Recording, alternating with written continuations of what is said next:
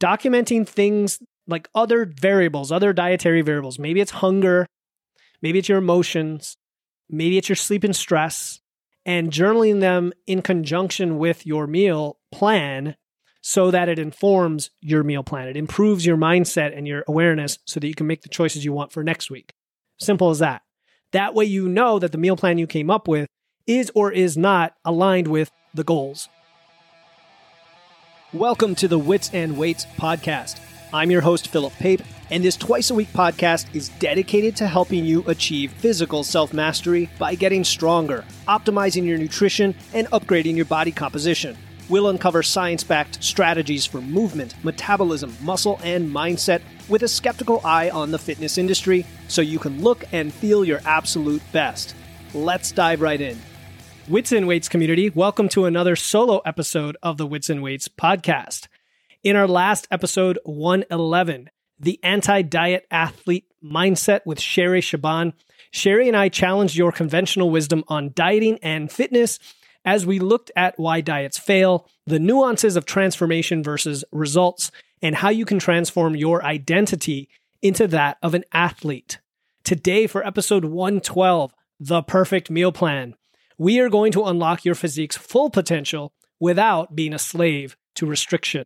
I'll explain why those one size fits all diet plans are holding you back and arm you with the science backed strategies you need to customize your own perfect meal plan. A dynamic and flexible meal plan that balances your energy needs, macros, micros, fuels your workout performance, and supports your metabolism. And of course, it's not just about food. You'll learn psychological tactics that will keep you adhering to your plan, smashing those plateaus, and tasting the freedom that comes with flexible dieting. If you're tired of feeling stuck in a meal planning box and want to turbocharge your journey to your ideal physique without the restriction, save this episode as your game plan. Most importantly, listen all the way through because there is so much gold here in terms of strategies, plus the exact step by step method I like to use to construct the perfect meal plan. So there's a lot in this episode. With that, let's get into the topic the perfect meal plan. First, we have the one size fits all meal plan. When someone says, Hey, do you provide meal plans in your coaching? Or can I see a meal plan? Or an existing client might even ask for a meal plan. What they're asking for is a list of meals or snacks with specific foods or potentially recipes organized by the throughout your day that potentially have calories and macros listed that meet a certain plan, a certain plan for calories and macros. This is what I call the one size fits all meal plan or the template meal plan. And this is the epitome of a singular, rigid method that supposedly can meet the needs of everyone.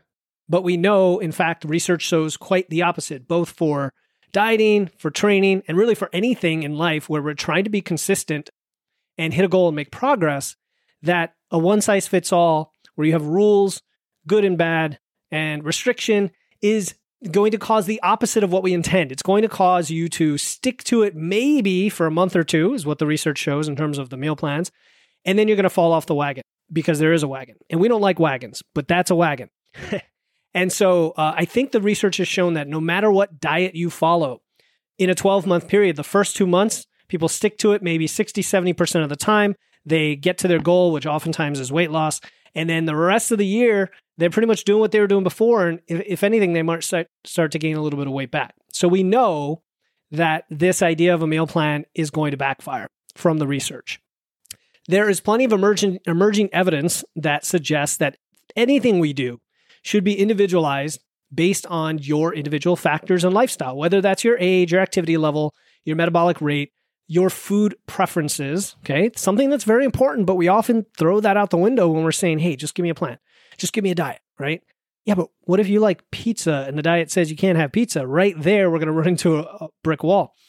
Um, and and there are plenty of experts out there and plenty of research that shows the importance of personalized nutrition is where it's at, and that's where we're at on the show. I mean, you know this.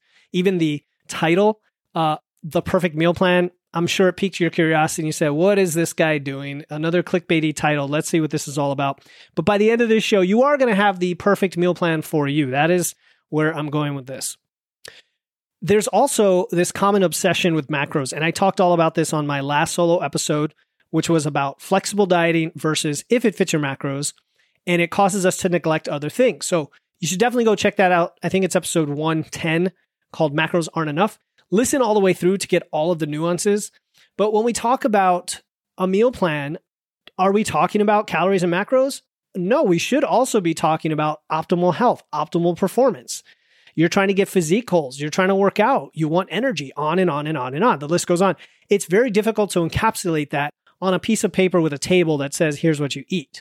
Unless, again, you have a nutritionist or dietitian who you're paying to exactly understand what you're going through and what you need and then giving you a meal plan. But even that is is bound to fail because it's a restrictive approach. It's a rigid approach. The other thing is you are going to have a different metabolic requirement and thus calorie requirement than somebody else and different macro needs, right? So even the same meal plan calories, let's say a 2500 calorie meal plan is not going to be as effective for one person versus another because it doesn't account for the individual macro needs. And let's just face it, we know this. I've talked about it many times that your individual expenditure changes on a daily basis. And so in reality, we're adjusting our macro targets and our calorie targets each week meal plans are not very resilient to that. There are also some uh, nutritional timing assumptions when we have meal plans. The fact that a meal plan assumes a certain number of meals, certain meal frequency, certain meal timing. First of all, we know that meal timing is somewhat important. It's not as important as the basics energy, macros, even micros. And but, but it is somewhat important depending on how much you care about your performance and your workouts and so on. Here's the thing from day to day, your life changes, things happen. The nutritional timing needs to be flexible enough to account for that. So, timing in a templated one size fits all meal plan becomes another barrier to adherence, is my point. It becomes another thing where if you don't quite hit it, what do you do? Right. And what if you miss a piece of a meal or a piece of a snack? Where does it go in the day? You've You've just succumbed to the all or nothing thinking, which is exactly what we try to avoid, what we do avoid here. There's also food quality right? A meal plan doesn't always account for that. I mean, to be fair, I get that if somebody is giving you a meal plan and they're an expert, you know, they've pro- they're probably including lots of whole foods in there. But that brings up another challenge of what if you don't want all whole foods and you want a little bit of, you know, something something, a little uh, indulgence here or there. You want some flexibility to substitute something out. It really doesn't account for the the quality quantity indulgence part of that without sacrificing something along the way. And then meal plans don't let you learn. It's like giving somebody a fish instead of teaching them to fish, right? Learning to track and adjust and become intuitive over time because I think ultimately true intuitive eating is w- within your grasp, but most people fail to go through the initial process of developing the intuition. And a meal plan is just another way to say, here's the answer, maybe, and it's not even close to the real answer, instead of teaching you the skills, right? And I always like to say that with my clients, it really isn't about coaching, it's about teaching skills. Coaching is just part of the process, but the skills are what you take for life. And then finally, no matter how effective a meal plan might seem, it is just not sustainable. It is really like any diet. If it's not dynamic, then it's not sustainable, period. Okay, so th- that's kind of my diatribe to just to get things started. And I could just end the podcast right there and say, okay, so the answer is there is no perfect meal plan and it really has to be customized but I don't think that's very helpful. And that's probably not why you're tuning in. I, have actually broken this podcast into three segments. That was the first segment. Now I want to talk about a whole bunch of psychological strategies. And this list was a lot of fun to put together because I've been thinking a lot about this topic lately, posting on it, listening to other podcasts, doing research. And at the risk of overwhelming you, I want to give you some things to think about in the mindset department that have nothing to do with food. I mean, food is involved, but they're not like food choice so that if one of these really resonates with you and you hadn't considered it before, I've just added something in your repertoire that you can use when constructing your meal plan. Because the last part of the podcast, please stick around, is going to be step by step. How do you do it? Right? How do, how do I do it? How do my clients do it? And so on. So, psychological strategies for success with meal planning. Here we go. The first one is surrounding consistency. Okay, consistency is king regular meal timing, that is, having a routine every day, the same types of meals, mainly the timing of the meals is what I'm talking about. has been shown to increase metabolism and regulate your hunger signals. The idea that you eat roughly the same time every day, just like when you go to sleep the same time every night, is now aligned with your circadian rhythm. And that gives your body a sense of relief that it doesn't have to fear scarcity or a lack of food.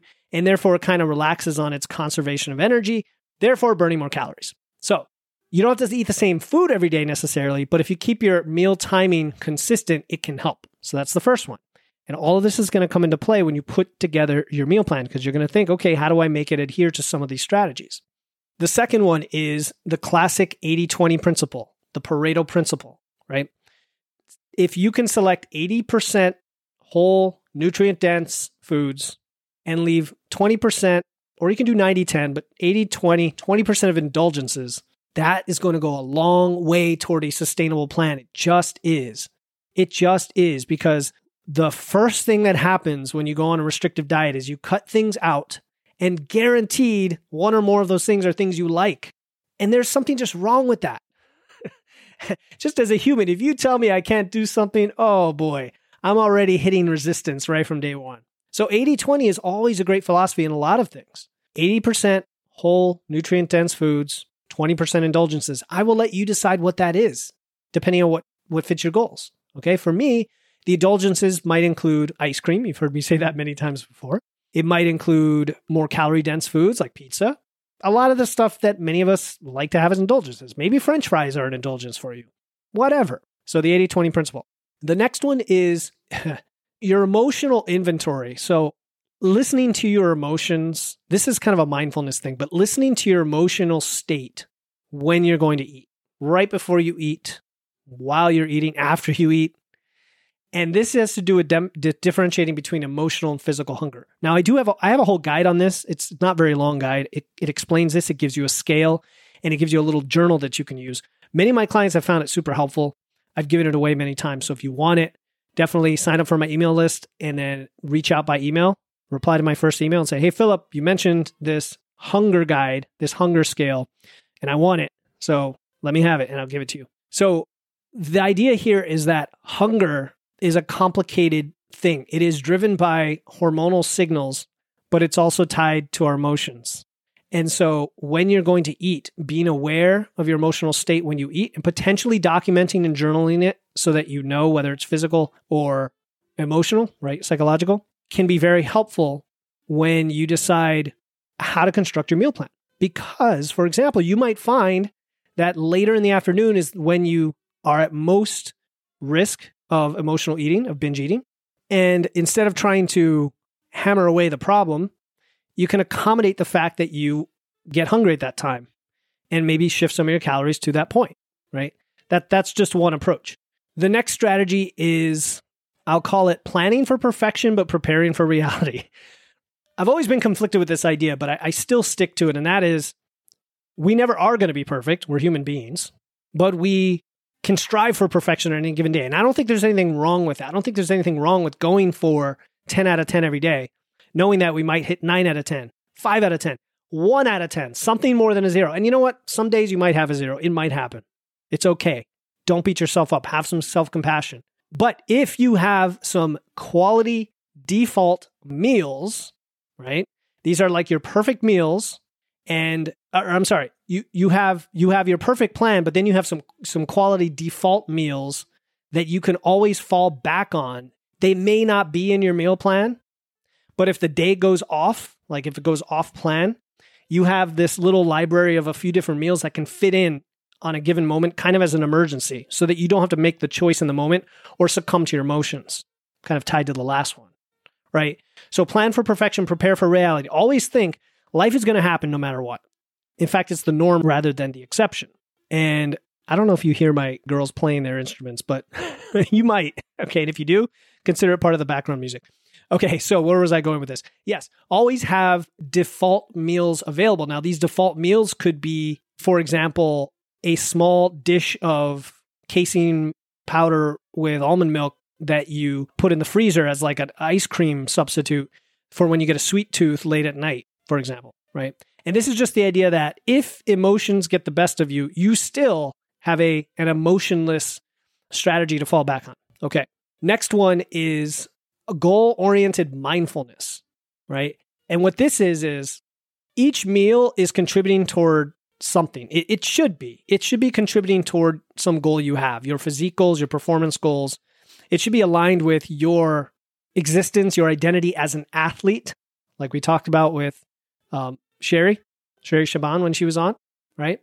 And so as you construct your meal plan, and even as you're eating, being aware of how this is contributing to those goals will improve not only your relationship with food, but your ability to plan for your meals, right? And this is kind of a general principle, but a specific application of that principle would be your workout nutrition. Like for me, I work out early in the morning, right now, three days a week. Sometimes it's four or five or six, depending on what phase I'm in.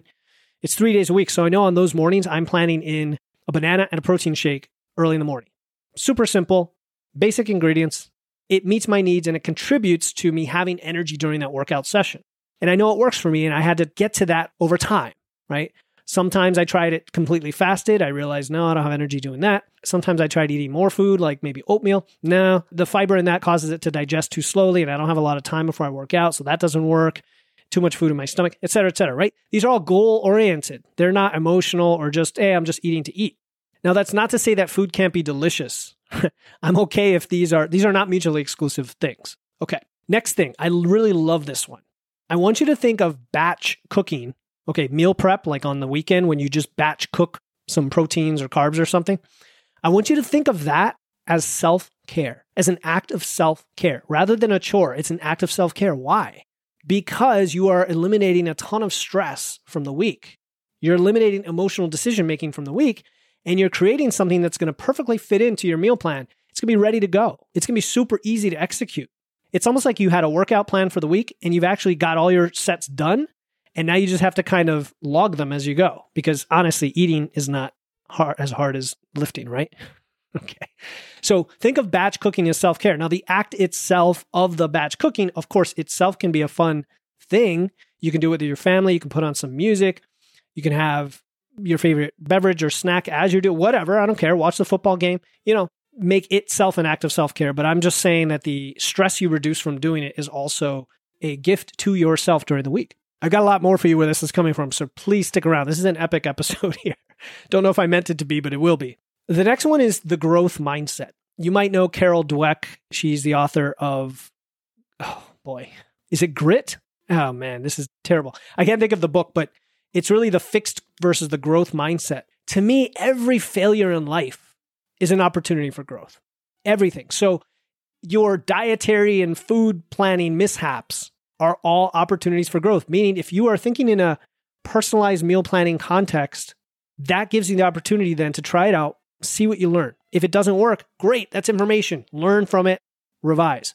You can't do that with a fixed meal plan. You just can't. So, this is the beauty of making your own meal plan um, and using that as an opportunity to learn about yourself. Okay, the next strategy is visualization. All right. We, we know visualization is a motivational tool in different contexts. And I like to use it as well, or suggest some, that you might want to use it um, by visualizing a successful week, visualizing a successful meal, successful day, successful week, and how that all contributes to the goal oriented motivation you had before, right? Because at the end of the day, training, your nutrition, your sleep, all of these things, we want to plan them out. Like we want to think ahead in our logic with our logical brain, you know, on the weekend, how's this week going to look? And therefore, a successful week backs into how I want to construct my meals and where I put them and so on. It's kind of a fun process because you're you're looking at your future self a week from now who, who's looking back and saying, "Damn, you did a great job coming up with that plan because it was so easy to follow. I didn't have to think, emotion didn't come into it. It had foods I loved. The timing worked out. It supported my training.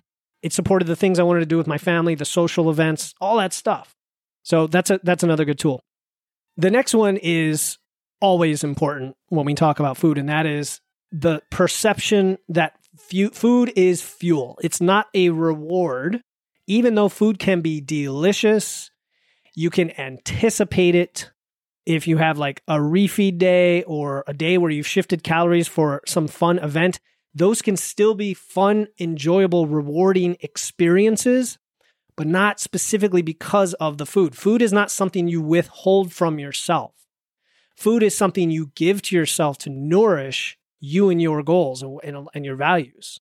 And because of that, when you do the meal planning, you can then not think of it as, oh, I'm going to save up for a cheat day, so much as on any given day, I want to support my goals, and here's how I'm going to do it within the whole context of the week.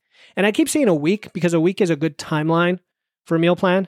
I wouldn't go beyond that. If if the subsequent week is going to be similar, great. You can reuse the meal plan. Um, and in fact, what you'll find is that in reality, if you're using an app like MacroFactor, you're going to do a lot of copy and paste because you get into a routine where your meal plan is really just your normal routine. And therefore, you could just copy to the future and not really even have to think about it as much or plan for it as much because you've already experienced the meal plan multiple times. Anyway, food is fuel, not reward. Okay. The next thing is think about the preemptive strikes that you want to account for in your week. And what this is, is for example, a high protein snack before a situation that would tempt you. Like if you know there will be emotionally charged situations during your week or situations where you there might be alcohol involved or there might be a lot of other people involved where you get distracted and these are normally the situations where you might overeat, bam, put your meal plan to work for you by shifting what happens before that point to minimize the chance of doing what you don't intend to do. And that could be something like having a lot of protein an hour before that event. So now you're not as hungry. It could be shifting calories, whatever, but be preemptive. That's the way I like to think of it. That's an element of planning. Okay, the next one is social accountability. And this is simply recruiting your spouse, friend, family member, community member, coach, whoever is on your side and supports your goals, and sharing your meal planning goals with them, sharing uh, ideas, maybe asking them for ideas. Maybe they they also use MacroFactor like you, and you can share recipes. Right, that's perfectly easy to do. You can take you can take a meal that you like to eat, turn it into a recipe, and share it. Say, hey, this is what I like for my lunch while I'm in fat loss. Right, and so, just like with anything else, the act of meal planning can be a social experience to enhance your commitment. Okay. The next one is Carl's going to love this. Carl Berryman, if you're listening, you're going to love this. And this is daily or weekly journaling associated with your meal planning. And this is this goes back to what I talked about during the flexible dieting versus if it fits your macros episode of documenting things like other variables, other dietary variables. Maybe it's hunger, maybe it's your emotions, maybe it's your sleep and stress, and journaling them in conjunction with your meal plan so that it informs your meal plan. It improves your mindset and your awareness so that you can make the choices you want for next week. Simple as that. That way, you know that the meal plan you came up with is or is not aligned with the goals we talked about earlier. So that's journaling. The next one is called the one more rule. This is kind of the tiny habits of meal planning, incremental changes if this is your very first week doing it, how successful do you think you're going to be if you if you literally just plan the whole week out and it's completely different than anything you've ever done? It's going to be tough. Even though you've planned it out, it's still going to be tough to to meet that. You, you're you're not setting yourself up for the best success, in my opinion. I would add one or two things the first week, one or two things the next week, and so on. For example, adding extra vegetables to your existing meals, like continuing to eat similar to what you were but adding a vegetable, adding a protein. And again, I'm always a fan of adding in, adding in, adding in, adding in, which then crowds out what you don't want and what is not aligned with your goals. So you can do the same thing with meal planning. First week, just just take what you would normally eat and add in here and there strategically and continue to build week after week. The next one is decision fatigue. You're probably familiar with this concept, the idea of paralysis by analysis, that you have so many choices that you can't even make a single choice.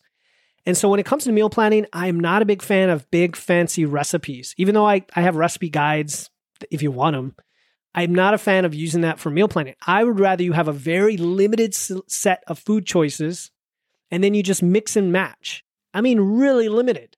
It could be as simple as two meats that you batch cook, one that you use for lunch, one that you use for dinner, two carbs, and then several vegetables, right? Like two, two, two.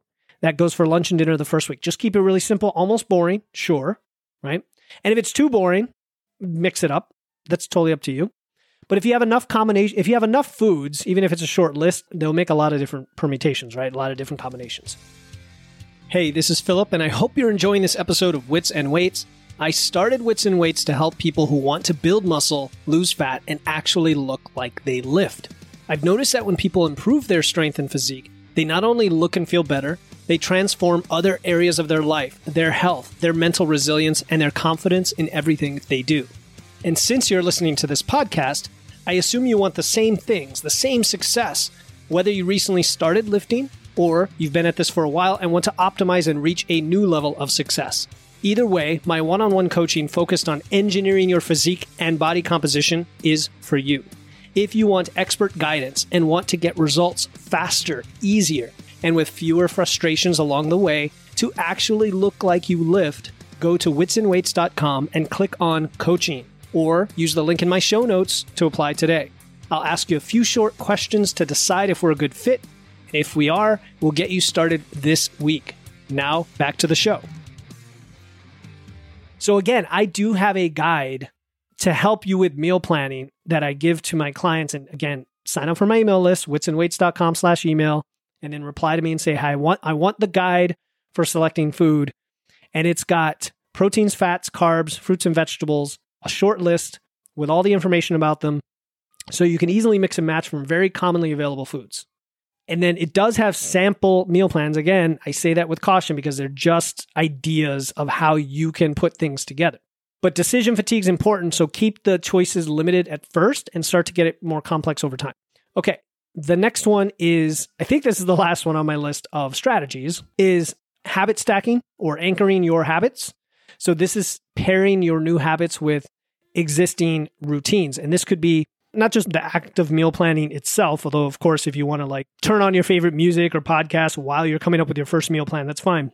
This is more making sure that the meals and the timing of the meals align with your schedule such that not that you're eating and doing something else at the same time, because that's not always recommended, but you're guaranteed or almost guaranteed to actually eat those meals. Because one of the problems I see early on with clients is they actually struggle to eat all the meals, even if we have it planned in there. And part of the problem is you're not planning for success. You're not anchoring the meals to your lifestyle right? And pairing those habits with what you already do.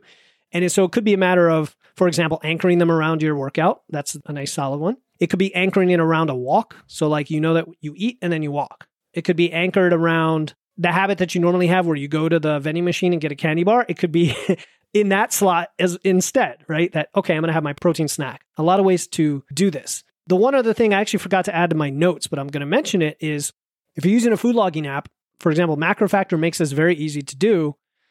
Use the app as your meal planner. Use your app as the meal planner. It doesn't mean you have to map out your entire week, but you can map out what looks like a successful day. Extremely common strategy that I propose to clients all the time who, who tell me, hey, you know, I, I really am struggling to get the protein, and I see it in their data. And again, when you work with me, it is not about 100% adherence at all there's a lot of flexibility because I would rather learn who you are and, and your patterns than beat you on the head for not hitting a number. That's not the point. The point is to learn about you and find out how we make things more successful over time. So using MacroFactor and saying, okay, well, you need 150 grams of protein and you're regularly getting 100. Let's map out tomorrow while you're in a logical, cool headed state today and figure out where to make that happen. Conversely, let's look at your food logs for the last few days and see why we couldn't quite get there. Where's the opportunity to add in a little, little more protein or add in an extra meal or alter your food choices, right? A lot of different ways to skin a cat. So those are the strategies. And I'm going on what, 30 minutes now for the episode. And now we're going to get to the final piece, which is the steps to create your personal dynamic meal plan, which that is the perfect meal plan, a dynamic personalized one for you. All right, so this is this is very prescriptive, very simple, and you may not need all the steps, but here we go. Step 1 is you have to know your calorie needs. So if you're using an app like MacroFactor which calculates your expenditure, you'll know what that is on a weekly basis. I'm not going to go into that on detail on this podcast, but whether you're using an estimate, a calculator, or an app that calculates it for you, you've got to have some ballpark of where you're going to start. Like, what are you actually eating?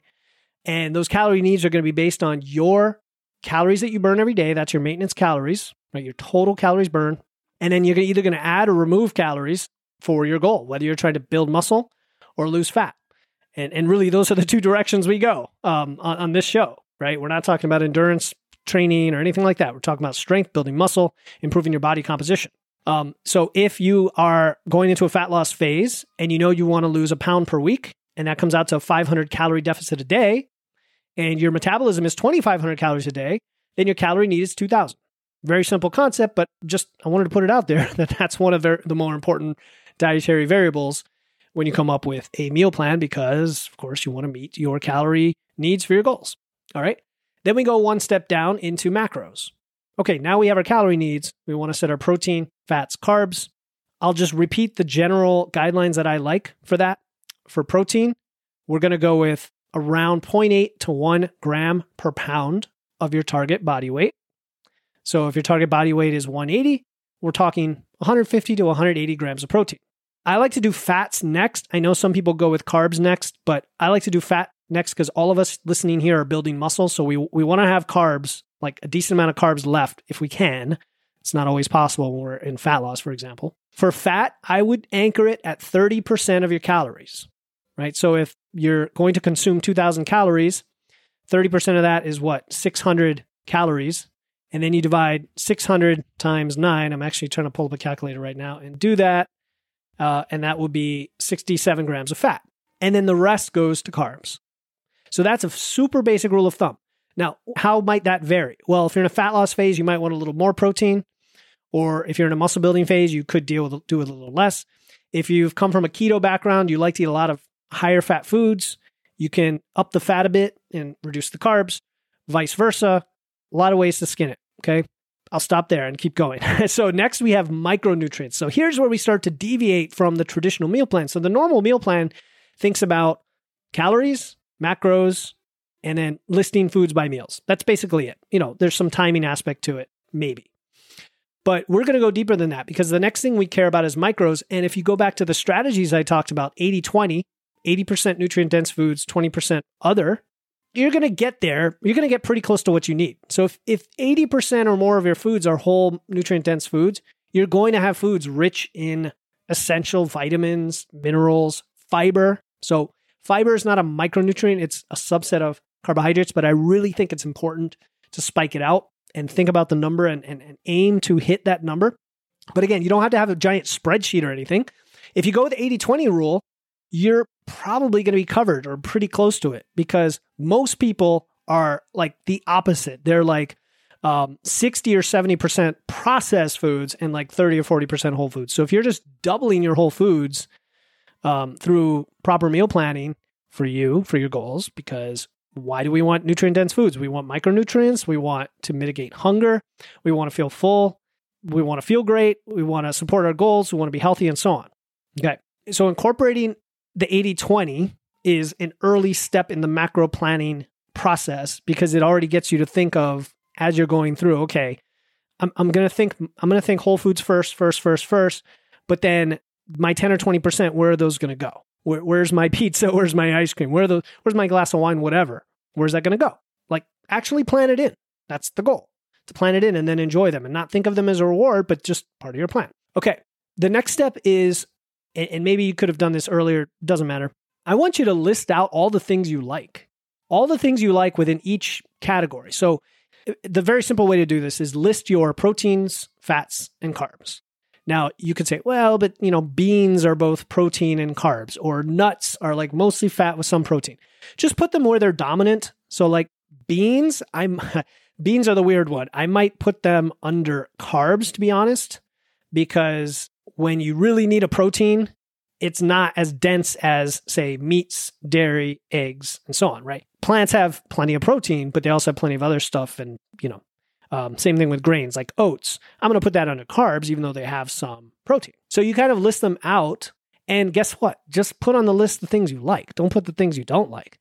Now, if you're trying to be adventurous and you're trying to open up your palate, and like I had to do in my, not had to do, but I chose to do early in my marriage when my wife was like, damn, you are so picky. I ate hardly anything, but I was willing to try. And together we incorporated more foods and I found out that I could like vegetables, more and more vegetables. And there's certain things I just don't like. Like I don't like tomatoes, so I wouldn't put them on my list. And then mushrooms are like, eh, like I might put them on there because I know they're they're a good food to have in there and I'm okay with them. So put the things you like the most, put some of the things you want to try to incorporate, maybe categorize them in that way. The things you just absolutely don't like and don't want to eat and don't even want to try to eat, hey, leave them off the list. And then you can have another list or two of indulgences that don't really fit into protein, fats, carbs. Like if pizza's on your list, I mean, what is that? That's a lot of fat, a lot of carbs, maybe some protein, a bunch of oil, right? It's very calorie dense. So it's kind of in its own category of indulgences. So there you go. You've got your little menu to choose from. And again, I have a guide I can give you that has basic list like of those. fruits and vegetables might be in their own category, for example. Don't make it complicated, but just come up with the list that you need to choose your foods from. That's it. Come up with that before you go to the next step. The next thing is you definitely are going to want to have a way to measure your food if you're tracking your food to that level. So if you're tracking it to the gram level, having your food scale, and I, I kind of throw this in here just to make sure you're prepared. So when you get to the meal planning or the, the execution part, you know, if you're planning out 100 grams of potatoes, how are you going to know you ate 100 grams of potatoes, right? Now, you could use quantities like one medium potato and stuff like that, but I'm really a big fan of just normalizing everything, just making it all grams, weighing your food, doing that for a while until this becomes intuitive. Because if you're using a meal plan, it's because you don't quite have that intuition yet. And I get it, right? Because that's where we all start from. You don't have that yet. And so we want to be very precise. I, I prefer more precision to less. Um, you don't have to do it that way but just be aware that you want to be prepared for it for controlling the the portion measurement especially initially okay okay next on your meal plan checklist is the frequency and timing that aligns with your lifestyle and metabolic needs and that could include workout nutrition so this is pretty straightforward for most people there are routine days and not so routine days and for most people that's weekdays versus weekends or training days versus non training days or some combination, right? Training days, non training days, weekends, and oh, by the way, I love to go out partying every Saturday night. And so that's its own little day. Fine. Whatever it takes, each of those days is its has its own unique plan. Makes sense, right? We're not going to have one plan that we do every day. Even though I would say that that is ideal, in reality, you're not going to do it. Just admit it to yourself right now. You're not going to do it. You might do it for two weeks, but you're not going to keep doing it. Why? Because it's restrictive. That's rigidity. That is what we're trying to avoid. Okay. A plan that works on a day that it's easy to execute the plan is not restrictive. It's just having a plan. But a plan that you're trying to force into a day where it won't be easy to meet the plan and you know that is restrictive. That's the difference. Okay. so I'm very passionate about this stuff, as you can tell, uh, because there's so much BS out there. But meal frequency and timing. What does this look like? take a typical day, let's say a non training day, uh, that's a, in the middle of the week, and very simply map out your meals. that's it.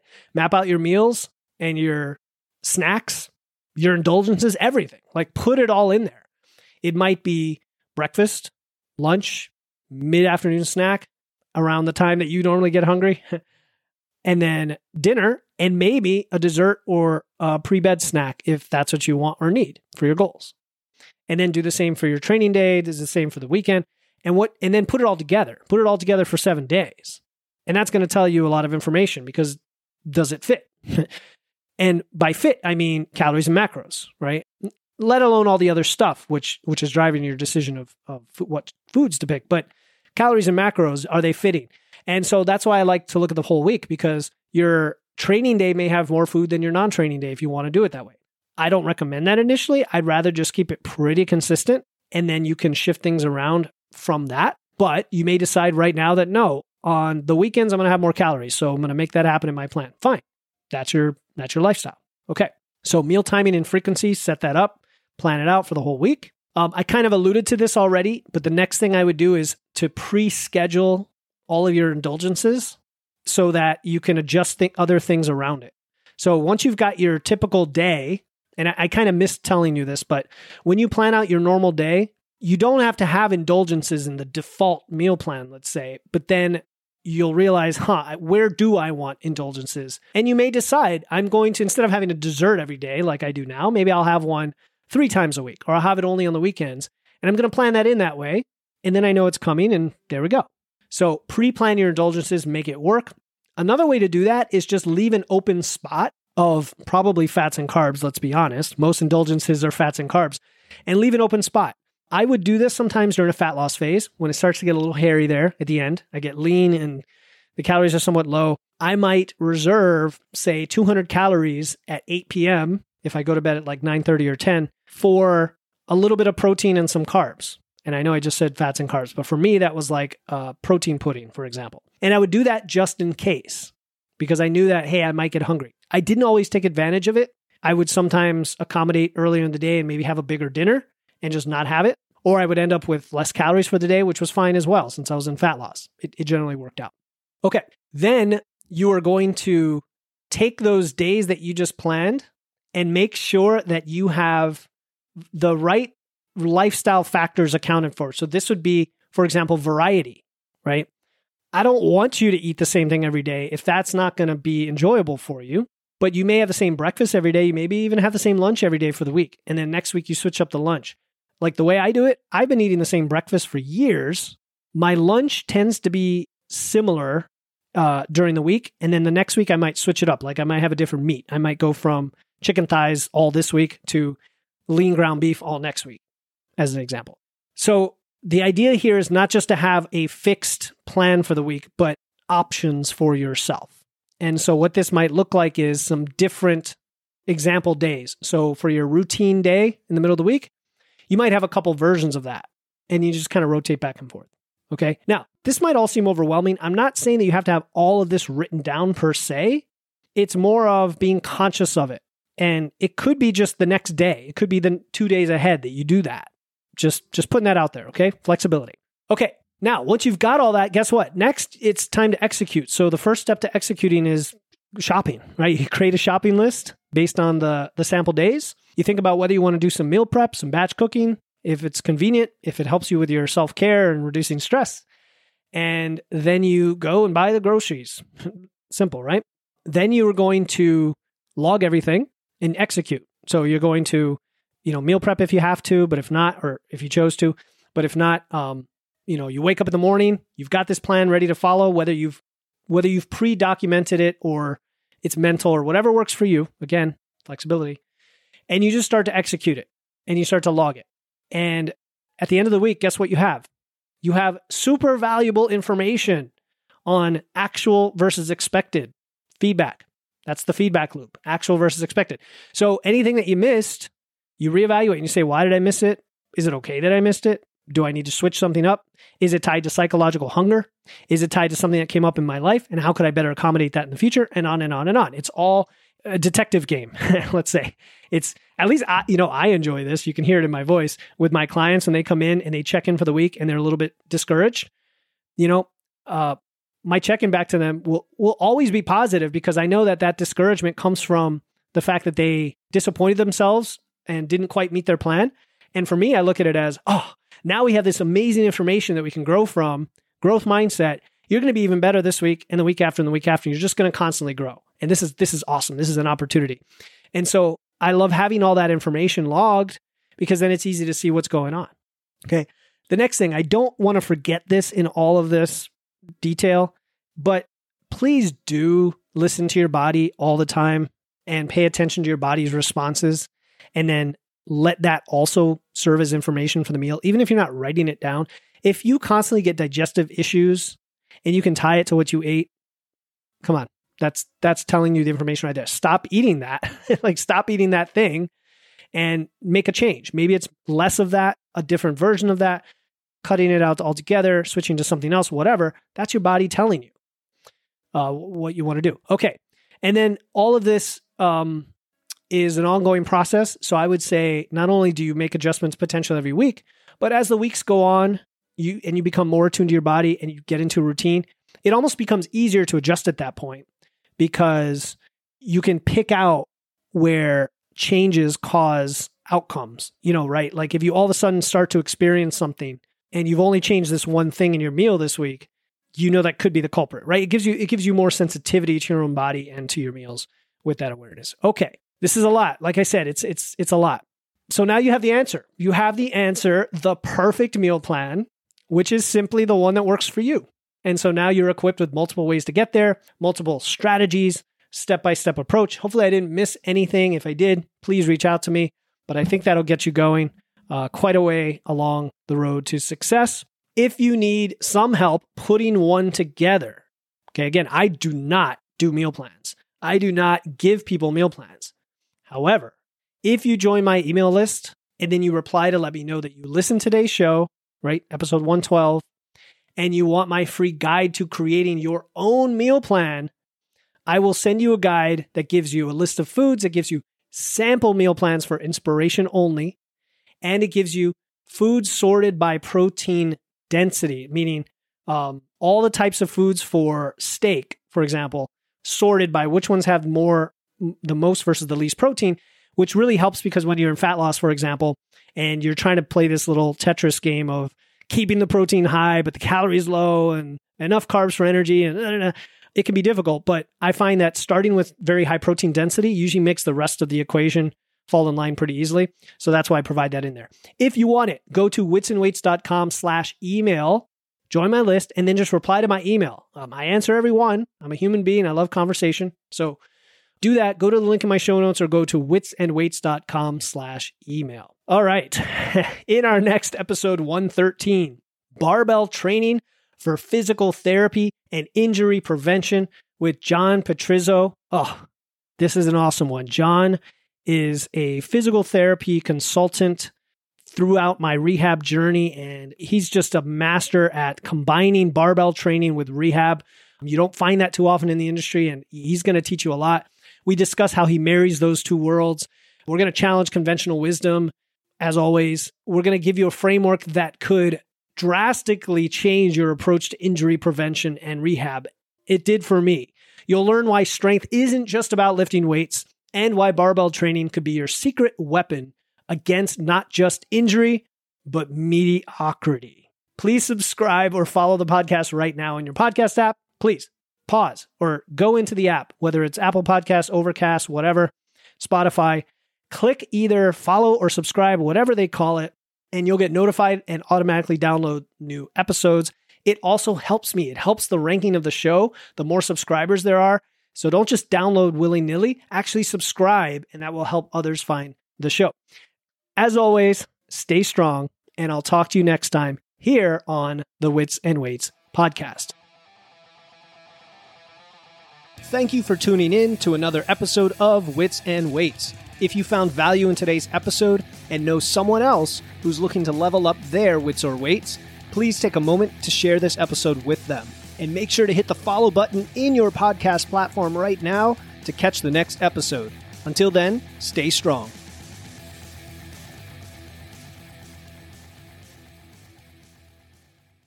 Hey, before you go, I want to let you know about a free resource I have.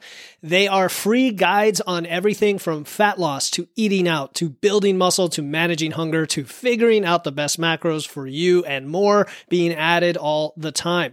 You want to get the most out of these podcasts and your time to look and feel your best, and these free guides will give you a quick and easy way to know what to do. If you want to get your hands on these completely free guides, you can head over to witsandweights.com slash free. That's witsandweights.com slash free to get your free guides and level up your results today.